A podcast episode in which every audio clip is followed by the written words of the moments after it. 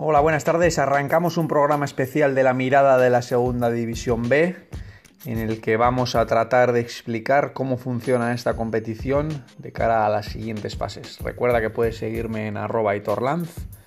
Comenzamos.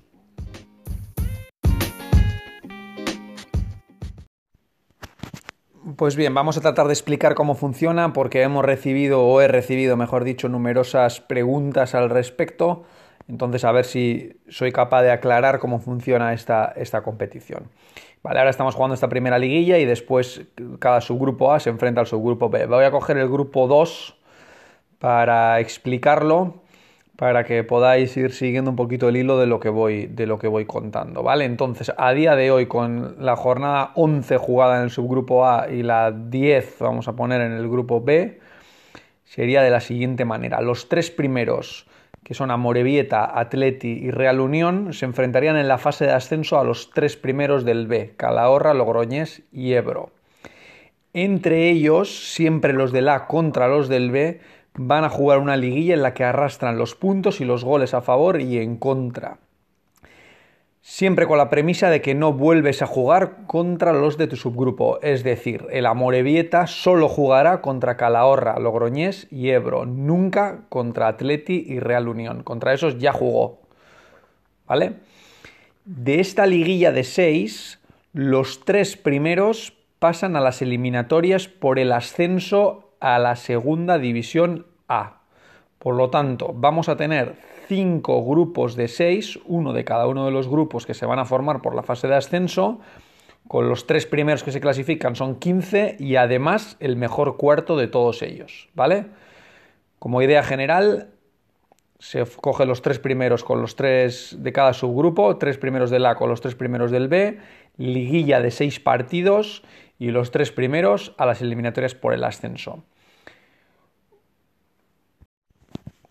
También añadir que en esta, este año en la fase de ascenso va a ser como el año pasado a priori, en sede única a partido único. Se va a tratar de primar a los primeros que jueguen contra los peor clasificados, contra los terceros o contra el mejor cuarto y los segundos supongo que entre ellos. No está aclarado cómo se va a hacer, pero la lógica dice que, es, que va a ser así, ¿vale? Mejores contra peores, entre comillados siempre, lo de mejores y peores. En sede única a partido único, por lo tanto va a haber únicamente dos eliminatorias para todos, para los que pasen, claro. No va a ser como otros años en los que los primeros se enfrentan entre ellos y tienen una doble bala. Primeros contra terceros y segundos entre ellos, pero únicamente hay que pasar dos eliminatorias. Todos estos equipos, además, los seis de cada grupo por cinco grupos, estos 30 equipos, ya tienen la Liga Pro garantizada. ¿Vale?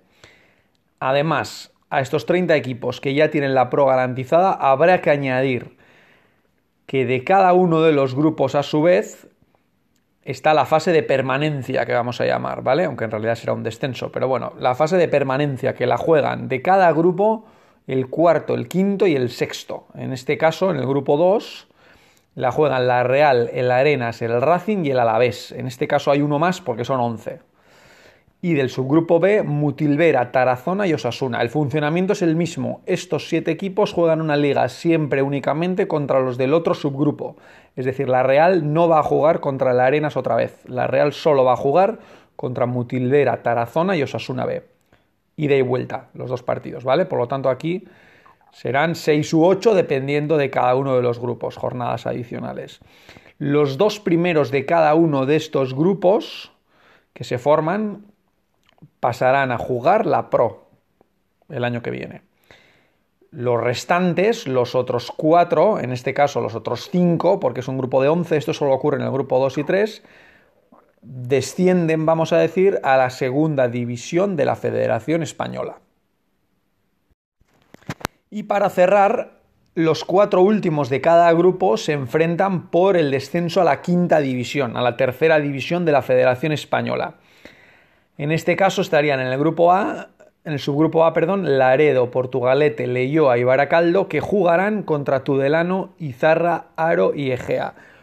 Una vez más, lo mismo que antes, solo juegan contra los del otro subgrupo, es decir, el Laredo no va a volver a jugar con el Portugalete. El Laredo solo jugará con Tudelano, Izarra, Aro y Egea.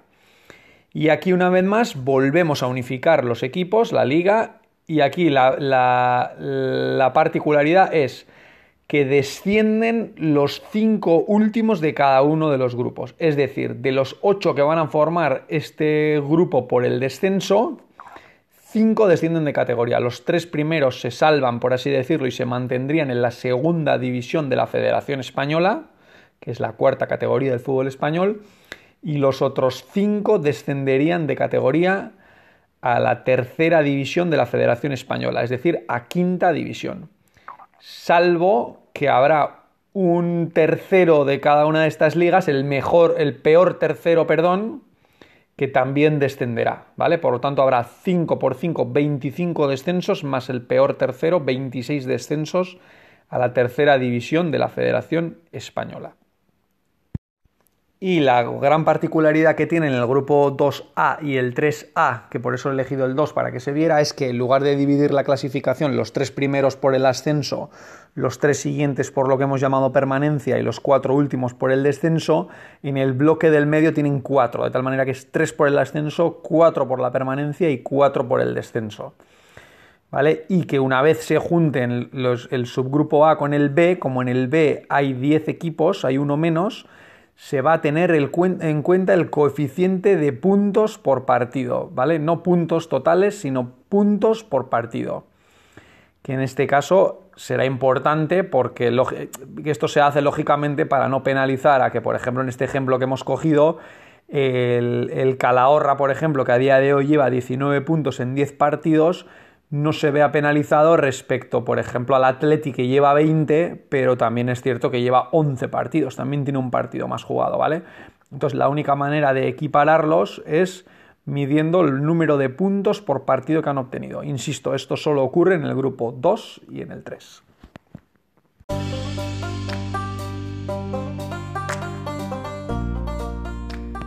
Pues nada, espero que esta breve explicación os haya aclarado. Si tenéis alguna duda, pues no dudéis en comentarla y seguiremos explicándola.